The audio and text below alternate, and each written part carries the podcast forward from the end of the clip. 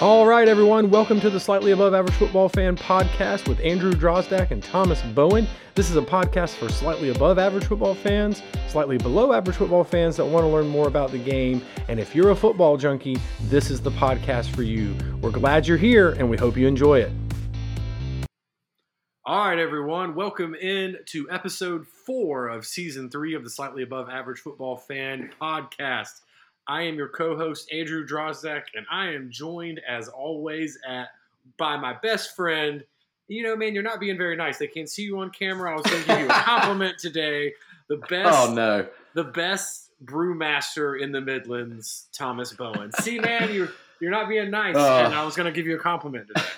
Uh, well, I, I, think I'm just like Pavlov's dog. I'm, I'm so conditioned to uh, getting put on the spot with some sort of baloney. So I just came out with, uh, the old number ones at you. Yeah, I understand. I understand. It's you know my. But I feel fault. like a jerk store now, so my apologies. I, I created that monster, so that's my own doing.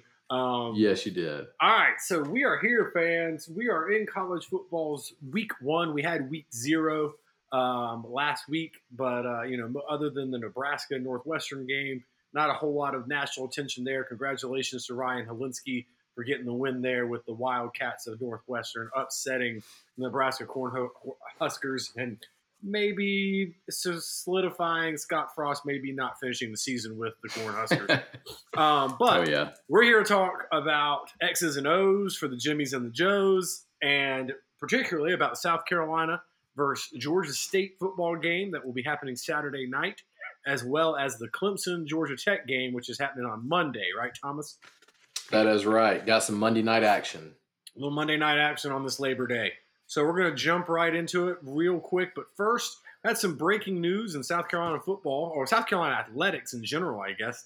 In the world of NIL, South Carolina has uh, established something that is new to the world of NIL. The first university to do this has signed an exclusive deal with a marketing company, and will who will represent University of South Carolina athletes. And Thomas, tell me if I'm saying this wrong.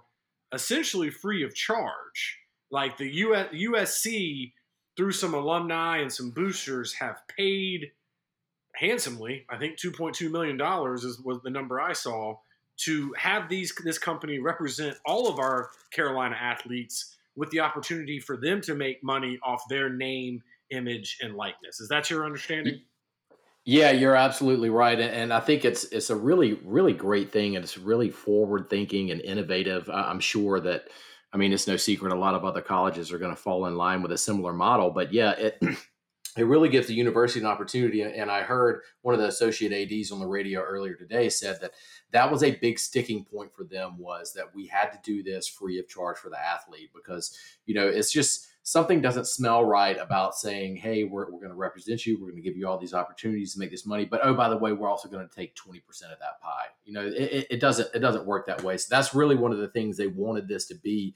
They partnered with i believe it's everett sports marketing uh, uh obviously a very well established sports marketing firm. But yeah it's essentially representation within the university for all athletes for uh, NIL deals. And I think it's a brilliant move by the university. I do too. And I mean, to be honest with you, Thomas, and we'll, we'll get past this to talk actual X's and O's here. But the thing I think about is South Carolina, we have a, a proud alumni basis. We have a lot of uh, really accomplished alumni. But let's be honest, the Alabama alumni of the world, Texas A&M, Texas, they've been kicking in insane money to these guys. This was a way to put our guys and girls on an even playing field without asking for that money from our alumni, in my opinion. This is a way to set our guy our, our athletes up with some folks that represent high end professional athletes and have gotten them great deals without asking alumni uh, to just give an insane amount of money.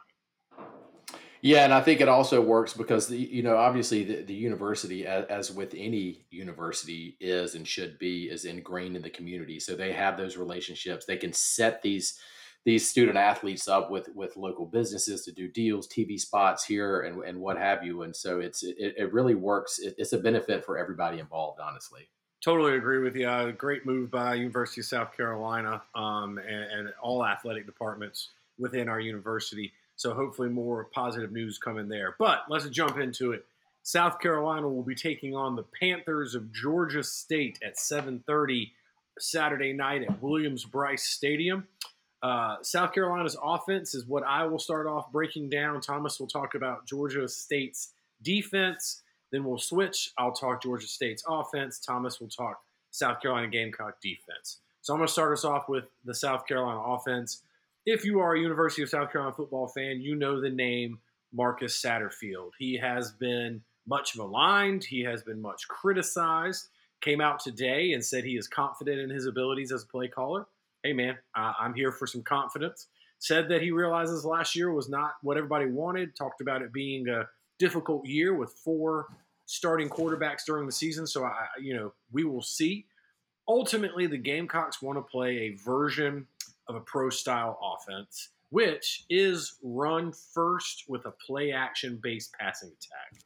Now, used to be years and years ago when you heard pro style offense, we are thinking 90s football, quarterback under center, two backs, one tight end, maybe the occasional one back with a slot wide receiver or a second tight end. It was that was what that meant that you were going to see that boring, style. boring. boring. You was going to see that style of football. That is not what this is. If you watch the um, oh my gosh, I almost called them the St. Louis Rams. Wow. Um, if you watch the LA Rams this season, and really for the past several years, as long as well as the 49ers and the Packers, they are playing a, a very similar system in the fact that it is based off of the wide zone play. So we've talked about this a lot on the show. Just to give you a very quick recap on what that is, the wide zone as a zone block offensive line, you are not blocking a man. It's just like basketball in zone defense. You don't you don't guarding a man. You're guarding an area. Same concept. You aren't blocking a man. You're blocking an area. You have a track. So when we are doing a outside zone, you are literally trying to take over the gap one away from you to the side of the play. So what that means is if you're lined up with a guy straight up in front of you, you are nose to nose with that person, eyeball to eyeball. You're actually trying to get to the next person over's gap. The idea is you're trying to cut off the defense, stop that flow, and give your running back a lane to get to the outside of the numbers or in between the hash and the sideline and go straight. Now, defenses don't always let you do that. So when they go to overcommit, that's where your running back's going to cut back and make a cutback where they've all sh- flowed over the top to go try and stop that play to the original play side, and there's a good cutback. It takes great vision by your running backs. It takes great patience by your running backs. It also takes your offensive line all working in unison. And we'll talk in a second about why this week that is extremely important for South Carolina's offensive line against this Georgia State defensive line defensive front in general. Ultimately, what this offense wants to do is attack the edges, force the defense to, dis- to declare a strength to one side of the field and attack either the opposite side or the more wide open side of the field. You're putting the defense in a bind. We're going to go right. If you try to stop us going right, we're going to come back at you. Could, could be a cutback. That could be a designed counter play. So on a counter run, the offense, the offensive line is literally blocking. Like the play is going to the right. The running back is intentionally taking a few steps to the right, sticking his foot in the ground, and coming back left. Usually with a pulling offensive lineman going against the grain, or a back or tight end coming across that block. Also, this is a great way to force linebackers and safeties to flow down into the box, which means closer to the line of scrimmage where the ball is snapped, and opening up for passing plays down the field behind the linebackers. Okay. So, this is a great way, again, to force the defense to get either one, over aggressive and commit to one side of the field, or two, they have their feet stuck in mud, as we say, meaning they don't know what to do. They're they're oh god, where do I go? Where do I go? And ultimately, they're leaving more gaps in the field. This is a chance for us to take shots down the field with a guy like Juice Wells or a guy like Josh Vann. And also, it's a chance to get a mismatch with a linebacker on a Jaheim Bell, who is built tight end, big wide receiver, but fast. So ultimately, it's to force that action. Now, a, a set of letters or an acronym you hear often in footballs, particularly in college football, RPO, run, pass, option. So, what the quarterback's going to do there, in this case, Spencer Rattler, he may hold the ball literally in the chest of the running back. Let's say Marshawn Lloyd for this point, and he's going to let that ball go with Marshawn for just a second. He's either going to be watching a linebacker to the outside, a corner, or possibly a safety. And if they commit to the run, what I mean by that is they have moved down towards the line of scrimmage, creating space either to the outside of them or behind them. He's going to pull that ball out and go ahead and throw it to the wide open wide receiver, tight end, or back that's filled that open space. So, Thomas, in a nutshell, that's what we're looking to do on offense. Pretty simple, right? Yeah, yeah, it sounds simple, but it's it's all about that execution, right? Exactly. What South Carolina fought last year, the dreaded statement. And Thomas, if I hear it, I'm gonna give maybe once this year that I'm okay with it. If I hear it more than once, I'm gonna lose my mind. If I hear the statement communication issues at any point during the station this season more than once, I'm, I'm just gonna lose it. I'm going to lose my mind. This offensive line not only is in their second year in this offense, but have among the starting five, plus if you add in uh, Wanamaker, you've got over a hundred starts between these guys. Uh, this should not, we should not hear that phrase this year. So it's important that you have to get those guys on the same page. Also, as an offense, you got to get creative. You have to run different formations. If you're just giving it to the running back on wide zone, they're going to eventually be able to pick up on it and stop it. So you need to bring a player from the slot. So that is a wide receiver that's between the traditional wide receiver and the end of the line of scrimmage. He's called in the slot. He's off the line of scrimmage. That might be Jaheim Bell. That could be um, Brown. That could be somebody with some good speed. There could be a, a DK Joyner that's going to come across the formation before the snap, and you're going to give him that toss, and he's got a running start to attack the edge. All of these things sound very simple. Here's the thing about football it's a chess match. I'm going to line up my players on the board and think I know where you're going to line up yours. And then I'm going to react from there. The offense usually has a slight advantage there because they can move a little bit more before the snap and all of those things. But here's the big key a name that we don't hear enough of, in my opinion. Spencer Rattler at quarterback, huge transfer from Oklahoma. Many other transfers that have come to South Carolina's offense, all huge additions. Fred Kitchens or Freddie Kitchens, he's not somebody you're going to see on the sideline. He's not somebody you're going to see playing football for us on Saturday night. He is an offensive assistant. He is an offensive analysis or analyst is the correct term there. And he's got a whole lot of experience at the NFL level looking at defenses, breaking down tendencies, and finding where they're going to have gaps, and honestly predicting what they're going to do. What makes great offensive play callers, Thomas, like a Steve Spurrier, is predicting what that other offense is going, defense is going to do. When Steve Spurrier was at his best, when he was at his absolute best, it was like he knew what the defense was calling. He could predict Brilliant. what they were going to do. He knew where that blitzing linebacker was coming from. He knew where that coverage was going to shift, and he was going to embarrass you. And you've got to get there. So Marcus Satterfield has another year under his belt of trying to get that. He has some consistency, hopefully without injury, at quarterback and Spencer Rattler, and a very experienced quarterback with a whole lot of arm talent. All of those things should add to a very impressive offense, or at least a very improved offense when South Carolina is dropping back in a traditional drop back pass situation, I expect you to see a lot of mesh or crossing wide receivers and also a deep cross from the Y, which is the tight end. Jaheim Bell had a great, huge play against North Carolina doing that. He did it earlier in the season as well, did it in the spring game as well. So, Thomas, we've talked a lot about that South Carolina offense. The one thing I want to point out, something new this season that I kind of look at, is a tale of the tape. What is South Carolina's offensive line facing from the defensive line of the other team? On average, for the starting five that are going to be playing offensive line for South Carolina this Saturday on the depth chart, they are an average of six foot four inches and a half and about 306 pounds. So, pretty good size. So, I don't want to step on what the defense of formation of Georgia State is, but I'm going to say this their average size is six foot, about 260. So if you're a below average fan right now, you're going, well, that ought to be easy. We ought to just mash those boys. We got 40, 50 pounds on them. Here's the problem they're going to run a three man front, and I'm going to let Thomas talk about why that's a problem for us. Thomas, hit, hit us with some information. Yeah, you know this. This is. Uh, I think you and I were texting earlier this week when we started doing our research into this show, and was like, you know, uh, this Georgia State, at least defensively, is legit. They they are not a slouch. Uh, this is a good defense. Um, a brief background: uh, defensive coordinator Nate Fuqua.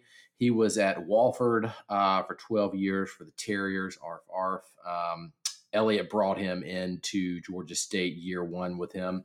This is a veteran, experienced defense. They broke the school record for sacks the past two years uh, 38 last year, 35 the year before. Led by uh, some seniority, some age. Junior linebacker Jameel Muhammad is a guy you're going to see a lot, all Sun Belt safety, and Tavius Lane. Definitely deepest on the defensive line. And so I'm glad you bring that up because this is a 3 4 base defense, three down linemen, four linebackers. Uh, some things that they do a little bit eh, differently is that they do like to run a, a, a more of a quote unquote traditional 3 4 where you've got a nose tackle head up on the center, your defensive tackles are head up, lined up directly on the offensive tackles, and you've got your outside linebackers uh, shading outside of the tight end. So they're, they're playing contained, they're trying to keep everything inside there. Um, you'll see a, a, lot of quarters coverage with a four man rush. They like to rush what they call the jack linebacker, which is one of those. Again, I feel like every week we talk about these hybrid defensive end linebackers or linebacker DBs. So they've got a jack linebacker that they'll rush with their four. But again, a little undersized on the defensive line. And, and with them going head up, they're going to use speed and quickness exactly as you mentioned, get to hit those gaps, twist, stunts.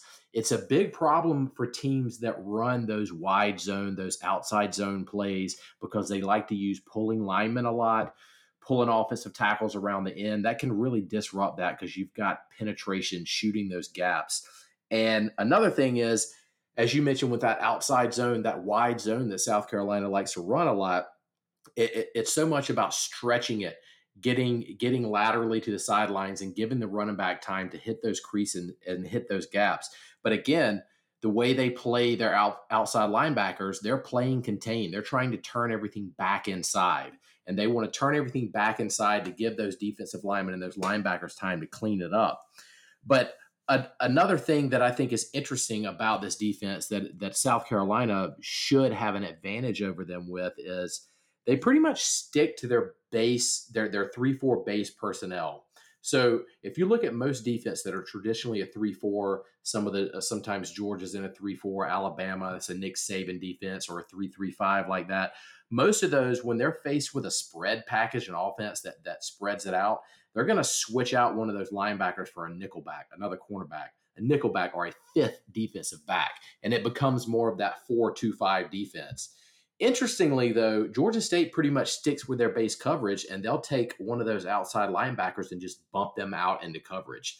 With South Carolina's wide receivers and with the depth and size they have at tight end, this could be a huge mismatch. If you've got an outside linebacker who is not going to be as good in coverage as some of those DBs, or if you had a nickelback on the field would be, I think that's where South Carolina could could have an advantage there. And I do think that – South Carolina is going to hit them with a lot of that wide zone, but I think there's going to be a lot of RPOs off that too to exploit some of those mismatches like we used to see Spurrier do back in the day. I'd love to see some of that. Yeah, I totally agree with you there. And the situation is, you know, I Shawn Elliott, head coach of Georgia State, is a former South Carolina offensive coordinator and run game coordinator, has had a lot of experience in the offensive line area.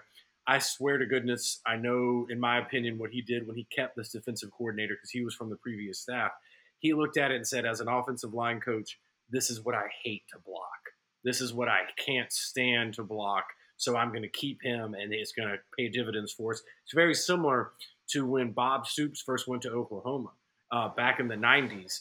He was coming as Steve Spurrier's defensive coordinator at Florida. When he got that job, he thought to himself, What's the offense I hate facing? I hate facing Kentucky's offense. So I'm going to go get Mike Leach and make him my offensive coordinator. And that's what he did.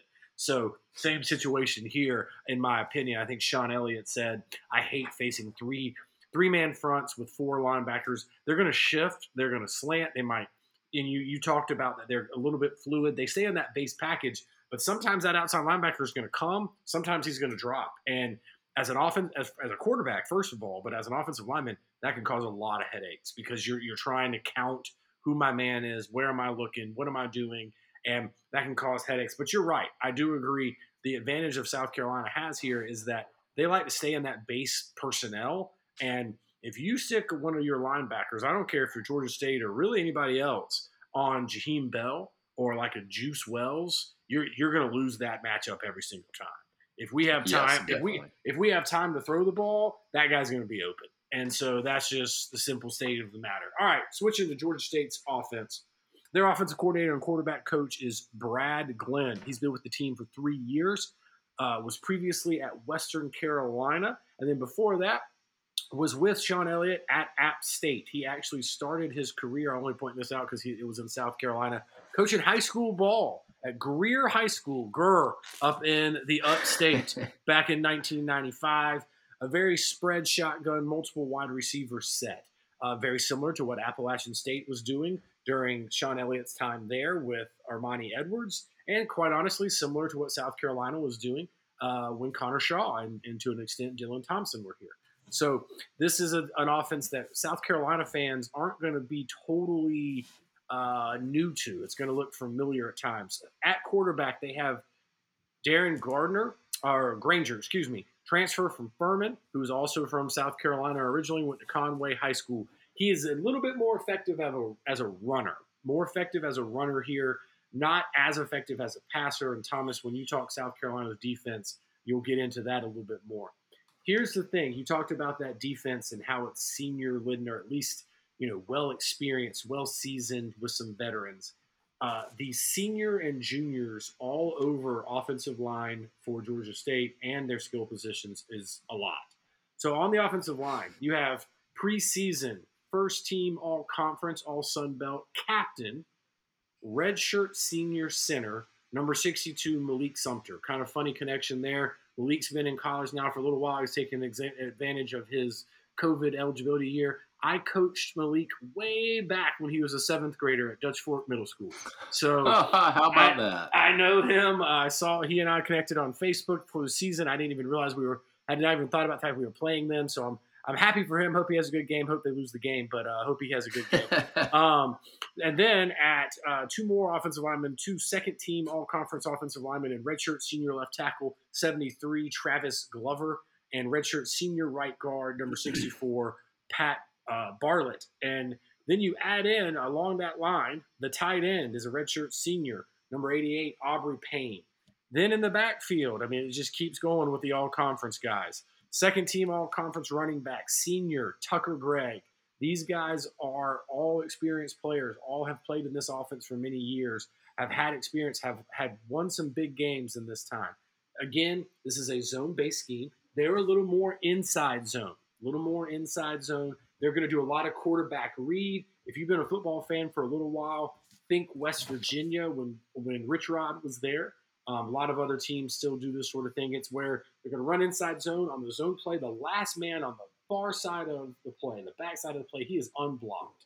If he comes charging into the backfield to tackle the running back, quarterback's going to pull it, run around him, try and get some yardage there. Famously, again, South Carolina fans, Dylan Thompson shocked the world and did this down in Gainesville to end the Will Muschamp era in Gainesville, Florida, in overtime against the Gators. It is a play that if you overcommit as a backside defensive end, they can make you pay. They've added in more RPO. We talked about what that is. Uh, again, all of this, Thomas, adds up to a very good rushing attack. How, in your opinion, are the South Carolina Gamecocks going to defend this attack? So it's, it's kind of you know uh, the, the, flip side of the coin here, and we talked about uh, we talked about how how earlier I mentioned how Georgia State is is going to be shooting gaps on defense. They're going to take advantage of or use use their smaller size to their advantage, so to speak.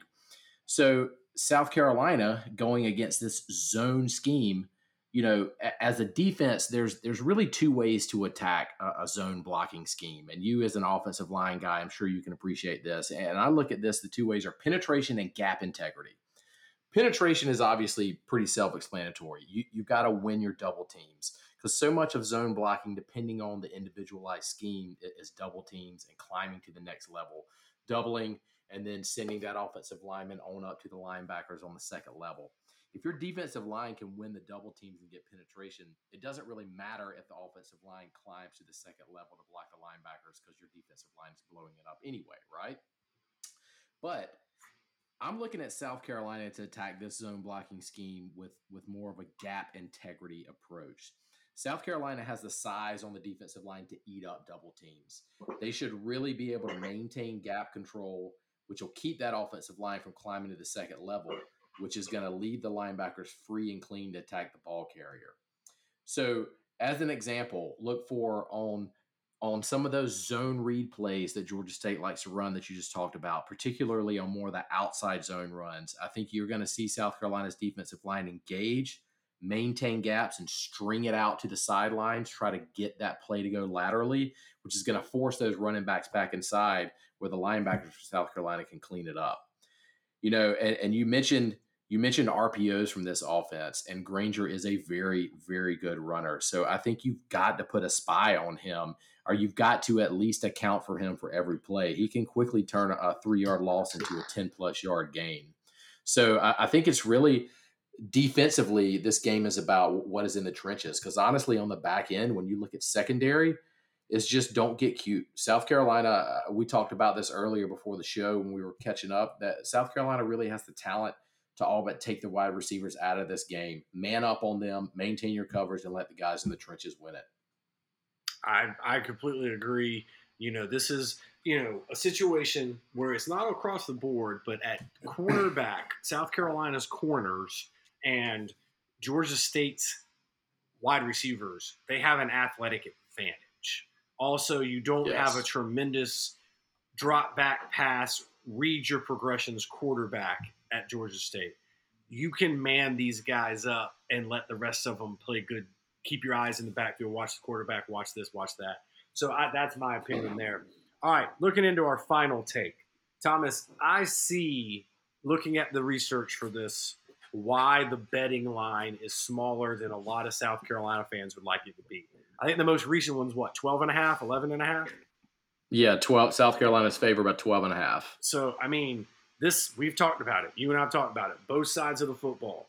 You've got a lot of experience. A lot of guys who've played a lot of college football. You've got guys who have taken advantage, and I don't blame them at all, uh, of their COVID eligibility year and redshirting. And so you've got guys out there who've played a whole lot of college football. So they are coming in here ready to go. A lot of seniors. Now, one thing I want to point out last season, the Georgia State Panthers started off one and four with opening losses to NC State, or excuse me, UNC and Army, and they were blowouts. They flipped that around and went seven and one down the stretch. In conference play, they went on a huge tear with their only losses to App State and Billy Napier, now at Florida's Louisiana Lafayette. I guess it's just Louisiana now, Raging Cajuns. So and should have should have beaten Auburn. Should have beat Auburn. So the you know as much as that beginning of the year was a struggle, they they've righted the ship. And the thing to remember about that is Grainger took over as starting quarterback in October. He was the full time starter in October. There you go. Here's the thing I'll say here. I love Shawn Elliott. I've had the opportunity to meet him on occasion. He wouldn't remember me from Adam, but I got to speak to him on occasion great guy. He loves this state of South Carolina. Was a great coach when he was here. I know he loves his time here. Uh, or loved his time here. Loves being at Georgia State. I hope they go 11 and one. I hope South Carolina beats them on Saturday and they play great. But here's the thing: I think South Carolina is going to win this, Thomas. But we need to play a clean game. Very few penalties, zero turnovers to you know at least win the turnover battle to make this a comfortable win. And the last thing I'll say, Thomas, on this before you can get your last takes in, Georgia State is not coming to Columbia, South Carolina on Saturday night to lose. They don't. They aren't coming to get a paycheck. This isn't Louisiana, or excuse me, this isn't um, Eastern Illinois. No disrespect to those guys. They are coming to play, and they think and believe they have a chance to win. So we better come with our helmets strapped up and ready to play ball. What are your takes, Thomas? Yeah, and, and I don't want people to forget either. There's also some um, some some cross roster movement here. Uh, South Carolina fans may remember Jam or Jamyest Williams, who was a defensive back in the uh, in the Muschamp era. He is now at Georgia State. He is one of their one-two punches at running back. He's sort of the uh, the uh, Lightning to the other Thunder. And then you've got Jordan Strachan on the South Carolina defense, who came from Georgia State, and apparently there was some some allegations with some some portal mm-hmm. recruiting there. But but you're absolutely right. Uh, Georgia State is coming in here just just as well as they should be coming in here to win this game. And uh, I, I think this is this is going to be a really good test for South Carolina. I think Williams-Brice is going to be rocking for a night game. I think it, has been a while since we've had something like this here. And, and I want to wrap it up with, with, one final question for you because this is always a fun thing to play with the season opener. What is your prediction for the first offensive play for South Carolina on Saturday? Ooh, ooh that's that's a ooh that's a fun question. And, and, and, you don't have to be super specific, but you know, like like you're going with your with your personnel set here, and so what kind of play we shooting for? Um, I'm gonna see, in my opinion, 11 personnel, one tight end, one running back will be in shotgun. I think you start off with Jaheim Bell in the slot, and you bring him into motion. Either you motion him across to do a, a either a fake or give jet sweep, or put him in the backfield. I'm thinking we're going to run the ball. I'm thinking outside zone, but I think there'll be win- window dressing attached to it somebody's going to come across this, the, the formation on a, on a, a trade motion, if you will, or someone's motioning from slot at into running back to give them something extra to think about. But ultimately, I think we started off on the ground. What about you, Thomas? Yeah, I'm pretty close to you on that. I, I do think we're going to come out uh, against this defense in 21 personnel, two tight ends and one running back. I'm looking at shotgun, and I think it's going to be a, a bread and butter uh, inside or outside zone with an RPO built in, and I didn't think about Bell in the slot, and I think that'll be the, the hot route off of the RPO. you know, and one thing I don't have in the notes, and, and we'll move on to Clemson. You know, there's always this question in the first game: How much of your playbook do you show? Which is always a question you hear fans ask. I saw it mentioned on message boards. Number one, the, again, I can't, I cannot stress this enough. Georgia State is a good football team. If we think we can come in and play vanilla offense and beat them, it ain't that ain't the case. Number two, I've never understood the hide your playbook mentality because as a coach, I can tell you, as someone at one time who had to draw the offensive scout team against our starting, you know, have all that ready, make them get ready, make Arkansas get ready for as many things as possible. Jaheim in the slot, yeah. Jaheim in the backfield, Brown in the slot, Brown in the backfield, DK at quarterback. Throw the kitchen sink at him because you win this game Arkansas's now got to think about all those different things, but we'll get to that next week. All right, we have not so far this season talked about our rival, the Clemson Tigers. On our show, we are, you know, completely open about the fact that Thomas and I are two huge South Carolina Gamecock fans. Both of us graduated from South Carolina, born and bred Gamecock fans. We bleed garnet and black. But because this is a regional show, we want it to be anyway. We talk about the Tigers as well and we try to be as unbiased as possible but i can't guarantee you that we are always extremely unbiased just to be perfectly transparent. So speaking of the tigers they will play georgia tech the yellow jackets in atlanta. This is at the falcons dome right? The mercedes dome? Yeah that's right. Yeah i thought so. Okay. So we're going to start off with clemson's offense. Clemson's offense new offensive coordinator Brandon Streeter, former Clemson quarterback from back in the day. I remember, so Thomas, this is a weird thing to remember. His time at Clemson was when they did the, the, the, the striped collar on the on the jerseys. Remember when they had the actual tiger stripes on the collar? Oh uh, yeah, yeah. They had, I'm a Jersey weirdo, so I always remember stuff like that. I just remember I think he was 14 and I remember seeing him wearing that, and I just hated that jersey a lot. Um, so it's a very specific memory. Yeah, it is. It is. Things stand out to me. So anyway, he is taking over for Tony Elliott, who has moved on to be the head coach of Virginia, former offensive coordinator who took over for Jeff Scott, who took over for Chad Morris. So they have been running a version of the same offense for quite a while now, and so the thinking is that Brandon Streeter will keep, I would imagine, keep a lot of the terminology, same of the same concepts to keep this thing rolling. Um, now, I say rolling. Things that were not rolling for Clemson's offense last year. It was not what they wanted. It was not what they expected. Quarterback DJ Thomas, say his last name. Uwe Uiagalelei. Yep, that that's it. Just call him DJU. I'm just going DJU.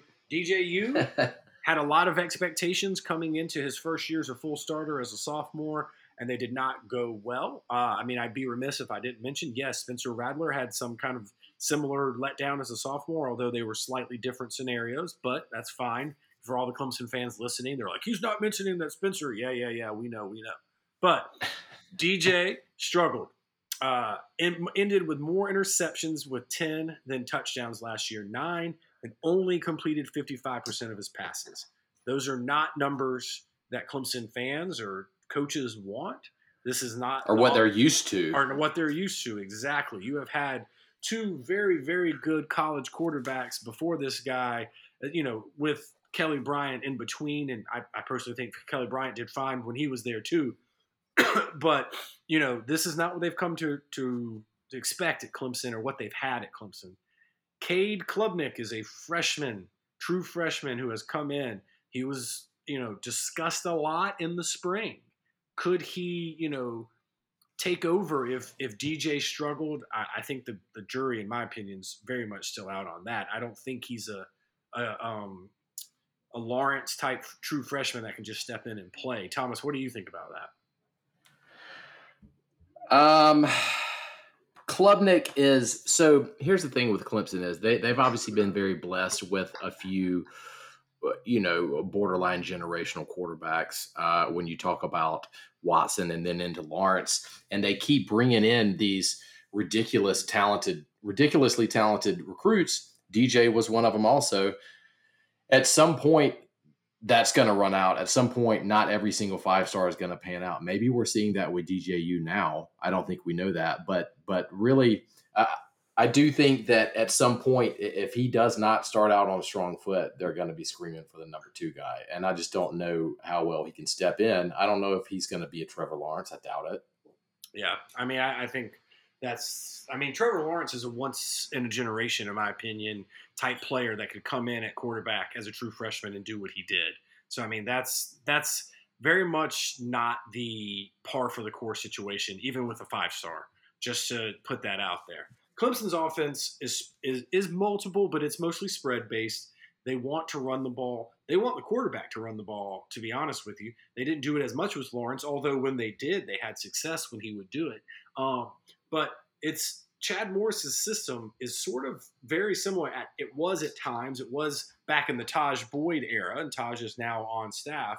To what um, Gus Malzahn was doing at uh, at Auburn, and what he'll continue to do down at Central Florida. But um, this offense has kind of morphed into a little bit more traditional passing offense. But they still, my understanding is, they still do a lot of half field reads a lot of trying to keep it as simple as possible for the quarterback, which can be a good thing. I'm not knocking that. At the college level, that can be very good. It can make you more effective. Hopefully, DJ, you know, again, I don't pretend to be a quarterback coach. If you want to talk footwork and hand placement on offensive line, I'll talk with you all day long. As a quarterback coach, I'm not I'm not that. I won't pretend. I know that I read a lot about his footwork not being great, his release point not being great, and that he had to clean that up if he was going to get better this season and to help his accuracy another thing, in my opinion, Clemson or uh, Thomas about Clemson that's kind of stacked against them. You and I talked about this week when we were texting, and at first I said they didn't have a lot of experience, but you corrected me. They do have experience at wide receiver. They just don't have a whole lot of production. Is mm-hmm. why is it is is uh, Collins' first name Bo? They just have, he just spells it. Okay, I just Beaux Collins. He, gotcha. Yeah. Beaux Collins has played a lot of football, but he has not caught a lot of passes. Uh, Joseph, how do you say his last name, Thomas?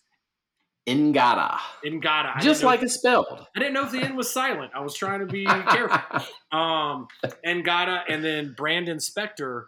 Between the three of them, who are listed right now as the starting three wide receivers on their depth chart, have 60 receptions total as a, as a group of three and only four touchdowns. That's not what Clemson's been used to at wide receiver in the past. Now, at tight end, they have a great tight end in senior um, Davis Allen. He's going to be a high draft pick, good uh, high school, excuse me, college and then NFL football player. But a lot of a mixed bag there. Guys who've been out there, they've played, but they haven't had a whole lot of production. So now, oh, how does that play into DJU's development? On the offensive line, you have some very good players in all ACC preseason. Jordan McFadden at left tackle, third team all ACC center, Will Putnam at center. But then you have a sophomore starting at left guard and Marcus Tate. He is highly recruited, but at the same time, he's young. That always hurts. So you have some concerns there. Running back room is definitely their strong suit.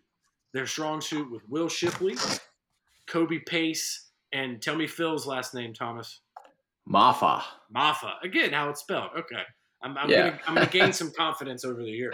Those You're are, getting there. You're getting there. There are three. Those are their three top returning rushers. All have had a great experience. Shipley's had some injuries here and there. This is a an offense that you know, Thomas. Correct me if I'm wrong here, but wouldn't you agree when I say they've got some stuff to prove as an offense this year? Completely agree, and I mean a lot of that, of course, rests on on DJU's shoulders. But I thought Shipley did a really good job last year. I just don't know if he has the the size and durability to to be that every down back, which is probably a good thing while they're so deep there. Yeah, absolutely, absolutely, totally agree. Because Kobe Pace has done a lot of things for them in when he's been injured, but also kind of as that two in the one-two punch, so to speak. So, you know, you have a new offensive coordinator. You have some some unrest at quarterback. You have some guys with experience, but not a lot of production at wide receiver. You have some inconsistency of offensive line. Here was my thought. You know, during Dabo's tenure, where he has had the most success, and let's be honest, and it pains me to say it, the man's won some national championships, so he's had the ultimate success. when he has had his most success, those championship years, was when he stayed out of game time decisions. And I'm not saying he doesn't have anything to do with the offensive play calling and such and such. He vetoes, I'm sure.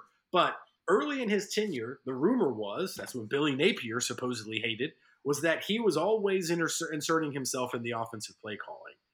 Once he got Chad Morris, once then Jeff Scott took over, once then Tony Elliott took over, he kind of let them run the show let them do what they should do. It's kind of a Steve Spurrier approach to defense. Hey, you go run the defense, defensive coordinator. I'm gonna stay out of your way. Thomas, do you think Dabo is going to be able to have that same level of trust with Streeter and give him that that leeway to make a lot of those decisions? I think he's gonna he's gonna have to, and I think I think he's he's done it long enough now, and finally took took those those those hands out of the pot, so to speak that I think he can do it. Now, the question is going to become if this offense sputters and it's not due to the guys on the field and it is blatantly due to play calling, it is a, a Kurt Roper effect, if you if you will, then at some point halfway through that season, then I could see Dabo looking at, hey, we've got to do something here. I've got to do something, and I could see him starting to dip his toes in a little bit there. Yeah, which I mean, again, that goes against, like you said, he's been doing it for several years now kind of goes against what that magical formula, recipe, whatever words you want to use there, that has led to their most successful time. You know, so it's just a, a question that came in my mind. You know, we're now on another offensive coordinator. Granted, he's been a part of the program, he's been involved in things. You know, there's, you know, to me, there's can he have that level of trust with him if, you know, let's say things start off slowly or whatever the case may be. Thomas, talk about the Georgia Tech defense, uh, much maligned Georgia Tech defense. Oof. There is, uh, you are spot on with that. There's not a whole lot to talk about here. This is, we're, we're talking about one of the worst defenses in the country last year. Um, you know, they, they, they've got some experience and depth at linebacker there. If, if I've got to look for a silver lining here, um, I will say last year, this defense, against Clemson gave Clemson fits, and they ran a lot of three three five defense. They did a really good job with that three three five of keeping DJU off balance, and I think that was the key to their success. They didn't win the game last year, but but success there. I mean, we're talking about a game that Clemson only beat Georgia Tech last year fourteen to 8 mm-hmm. Clemson stuffed Georgia Tech on fourth and goal with 19 seconds to go when they were up 14 to six. Subsequently, got a got a safety later, but but you know, this was this was a tight game last year. And as you mentioned, Clemson's offensive strength, particularly with with DJU and his struggles last year, and then uh, you know I'm interested to see how they kind of try to to make things easier for him. We talked last year, not to digress too much, but how they needed to give DJU some more some higher confidence plays, some dink and dunks, let him build that confidence up. So I'm interested to see how they kind of work that in with a new OC there. But regardless, Clemson's offensive game plan is going to be centered around running the ball. So I'm, you got to load the box against this offense. You've got to try to take that run game away. So Georgia Tech needs to put eight plus in the box, dare DJ to throw the ball. Clemson still does not have that quick hitter wide receiver, that Hunter Renfrow that can get open fast and be a lifeline for a quarterback when they need one. So Georgia Tech really needs to focus on slowing down the run game and be good enough, just good enough on the back end to allow the front four, three or four to get pressure there. And and again, take advantage of some issues on the offensive line where you can be a little exotic up front and try to take some twists and stunts in there. But I think it's really going to come down to if they can slow down that run game and keep DJU off balance. Yeah, I totally agree with you there. Um, you know, speaking of Hunter Renfrow, to digress for just a second, I love like he's gone. He's been gone from Clemson. I, I can he does he can't hurt me anymore, so I, I can talk about him. Um, I love that guy and the fact that like you know, there's always the jokes about his body. He's got the dad body. He doesn't look like a professional athlete. I love the fact that that guy could have been like, you know what? I'm gonna get my my diet right. I'm gonna get in the weight room. I'm gonna look jacked. I'm I'm tired of hearing this nonsense. And he went the exact opposite and was like, you know, he was like, you know what, Just man? lean into it, dude. It's working for me. So I'm gonna look like this. I'm gonna play in the NFL, and you know, DK Metcalf, you keep doing you, and I'm gonna do me, and I'm gonna get paid. Like I just, I love the fact he's like, nah, I don't, I don't care what y'all think. So um, yeah, I mean, he he did push off to help Clemson win their first national championship, but that's neither here nor there. Um, there it is. There uh, it is. So Georgia Tech's offense. George uh, Collins, the the head coach who's been there for four years now, uh, is Jeff. still Jeff George. Jeff. There you See, go. why you got to spell it with a G and, and get me all caught off? Like, why do Joff. that? Joff. So anyway, man, I was so good, doing so well. Anyway, uh, you know, I would say his seat's got to be pretty hot. Um, things have not gone well, to say the very least. Um, and it's as he's been trying to replace and um, redo this roster um, to overcome or change from the Paul Johnson triple offensive, uh, triple triple option offense. Um, a lot of change on the offensive side of the ball. Biggest biggest change, a transfer of your best player, uh, Jaheim Gibbs has now gone to Alabama and is going to start at Alabama at running back. He's your leading rusher. I think he was one of your top passing uh, threats as well, receiving threats, I should say. So that's not great. New offensive coordinator, Chip Long, previously at Tulane, before that at Notre Dame, and before that at Memphis. Uh, this will be a change on the offensive system. They're looking to get a little bit more aggressive. Look to the cat for the Jackets to get more under center they uh, he he did that a lot with Notre Dame. Uh, I believe his quarterback there was Ian Brooks, I think, um, who I believe the Eagles just signed. My Eagles just signed, but anyway, I digress. They're going to be more under center, multiple tight end sets. It is designed to be more aggressive. Um, Jeff Sims is the starting quarterback, returning starting quarterback. He has got to make a major leap as a quarterback uh, this fall with uh, Akron transfer Zach Gibson. Uh, on his tail. And then former Clemson quarterback Thomas, is it? I know it's Taisun. I know it's Taisun, but I his last name. I, I come on. Phommachanh. Phommachanh. I was waiting on this one. Phommachanh. Ooh. Uh, no disrespect, man. My last name's Drozdak. It's been mispronounced my entire life, so no disrespect to anybody's name that I miss up, I mess up. But he came in after spring, so he's got to do some catching up. But they need more out of the quarterback position. What Jeff Sims did last year was just simply not enough. Um, they've got to do mu- much, much more. The offensive line issues do not help. Uh, I don't expect a whole lot of fireworks out of this uh, Yellow Jacket offense against Clemson's defense, uh, and really all season long for the Yellow Jackets. Um, Thomas, Clemson is stacked on defense tell us about how good they are and what they're going to do to the Georgia Tech Yellow Jackets. You remember that episode of Game of Thrones called Red Wedding? Uh-huh, uh-huh, uh-huh. Uh, a bloodbath? Yeah, Yeah. That's what we're looking at here as a bloodbath. This also, defense is also the is, mountain and the viper. When when the mountain spoiler alert, ooh, there you go, crush uh, Martell's head like a grape. But anyway, continue. Uh, yeah, yeah, that's that's what I'm looking for guys like uh, Bryan Bresee and some of those guys to do to this Georgia Tech offense because this Clemson defense is.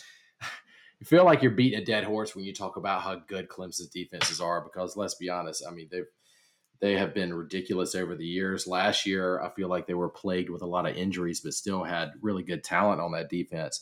But this year's Clemson defense, top to bottom, elite talent everywhere. We're, we're talking about right now, if they can stay healthy, this could be one of the most dominant defenses in the country. Um, they've got some some guys on the front four the defensive line that are easing back in from from injury. Ryan Bresee, who was All American, All All Conference last year, towards ACL. One of the best linebacking cores in the country.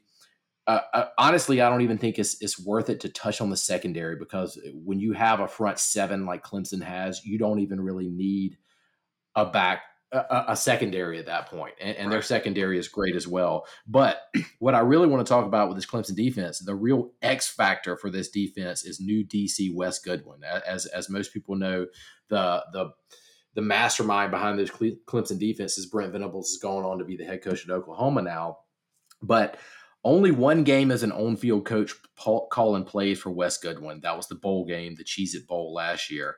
And so my real question here is does, does he have that it factor that that Venables did? Goodwin has been he's been on staff for a while and he's been heralded as the brainiac behind Venables defenses and he knew all the tendencies and he could break them down kind of like the analyst you were talking about earlier. But as we know very well as as football fans in general and particularly South Carolina fans as well, whiteboard coaching and in-game coaching are vastly different. I don't care how well you can draw it up and how much how well you know your opponent. Venables had a knack for the in-game play calling and adjusting what the offense was giving him. Can Goodwin be as good as that? I, I don't think we know that yet, and I think that's going to be the X factor. But regardless of that, I'm pretty sure that with the talent on their defense, that my unborn daughter could probably coach them to a pretty good record. And elite talent can make up for a subpar defensive coordinator. See Lorenzo Ward. Yikes. Bottom line, bottom line, this defense could, uh, regardless of how the offense does, could carry them to 10 wins and another shot at the ACC title. Uh, yeah, totally agree. I mean, at, at some point, if the defense can be as good as advertised, you almost have to take a 2000 Ravens approach and just tell the offense, don't turn it over.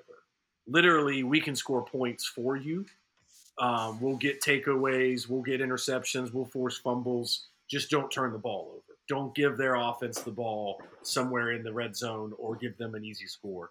But here's my biggest question as we move into final takes for this game. First of all, I think this game's going to get ugly, Thomas. Like, I think this game's going to get ugly because of that defense and what I think they are capable of doing. Um, now, could it be a, a little bit of a um, fight in the mud because neither offense can move the ball?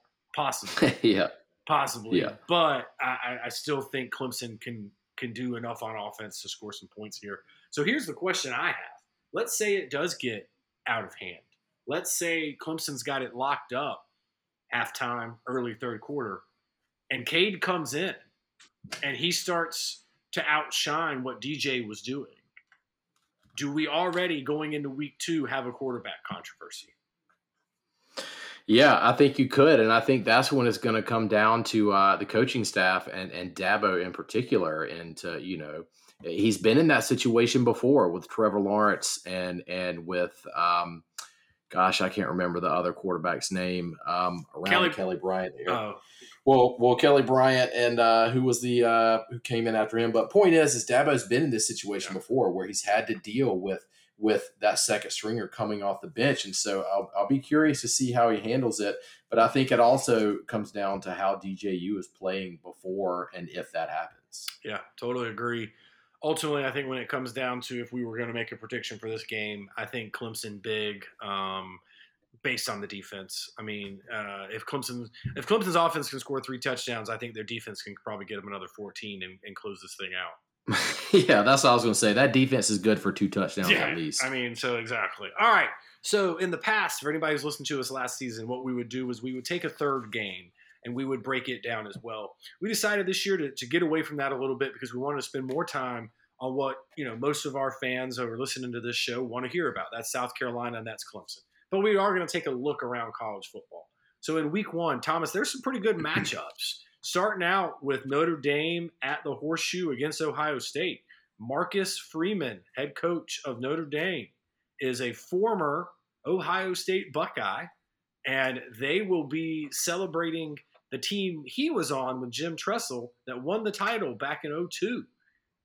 What kind of chance do you give the Fighting Irish going into Columbus to fight to play the uh, the Buckeyes?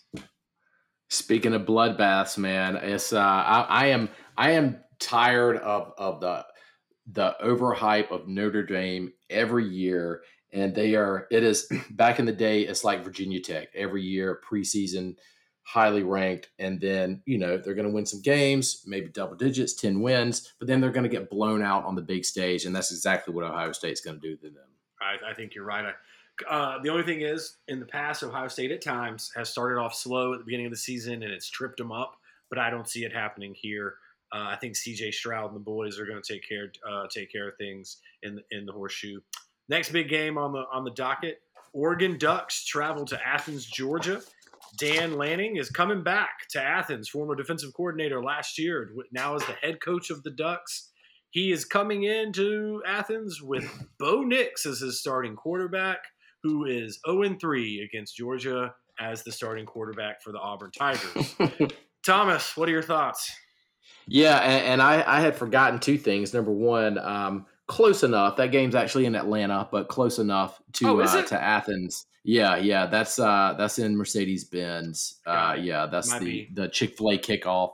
Right. But but I forgot I forgot that Bo Nix was there now. I also forgot about Dan Lanning and obviously that Georgia connection. But I think, I mean, Georgia's going to be phenomenal again this year. So I think Georgia's going to going to handle that one as well. Yeah, I, I yeah, I think Georgia's going to roll there.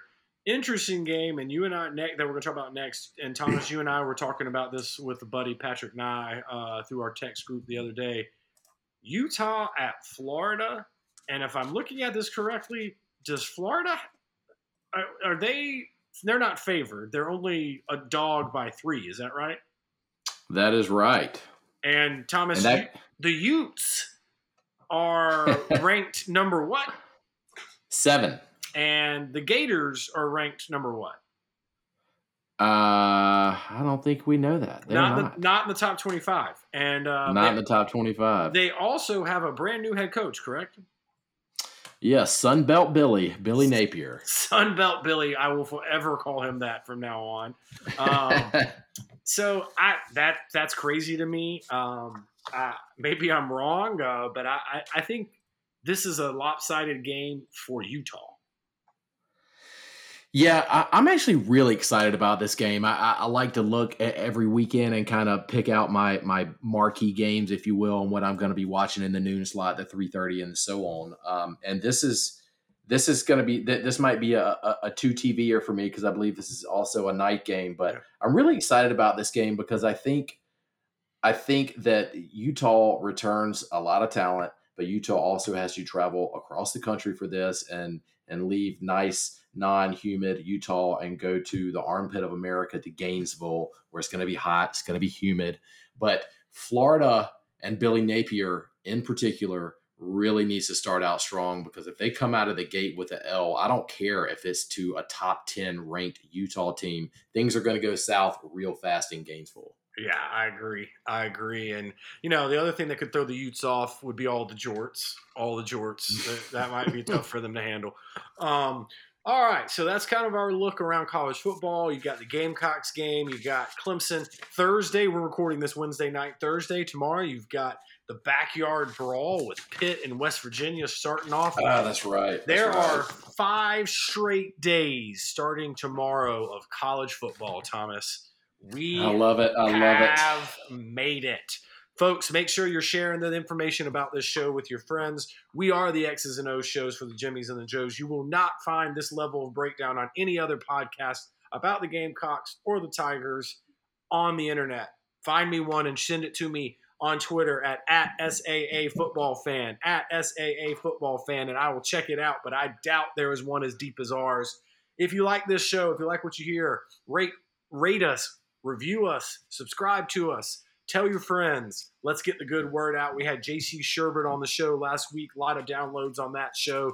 He knows all about the Gamecocks and college football in general. is a great, fun show to do. Thomas, as we are heading out the door, tell the folks what to do as they prepare for their first week in college football. Don't forget to go ahead and get those butts and those ribs out of the freezer, get them thawed, and get them ready for the smoker on Saturday because we got a lot of football and a lot of meat to eat. Absolutely.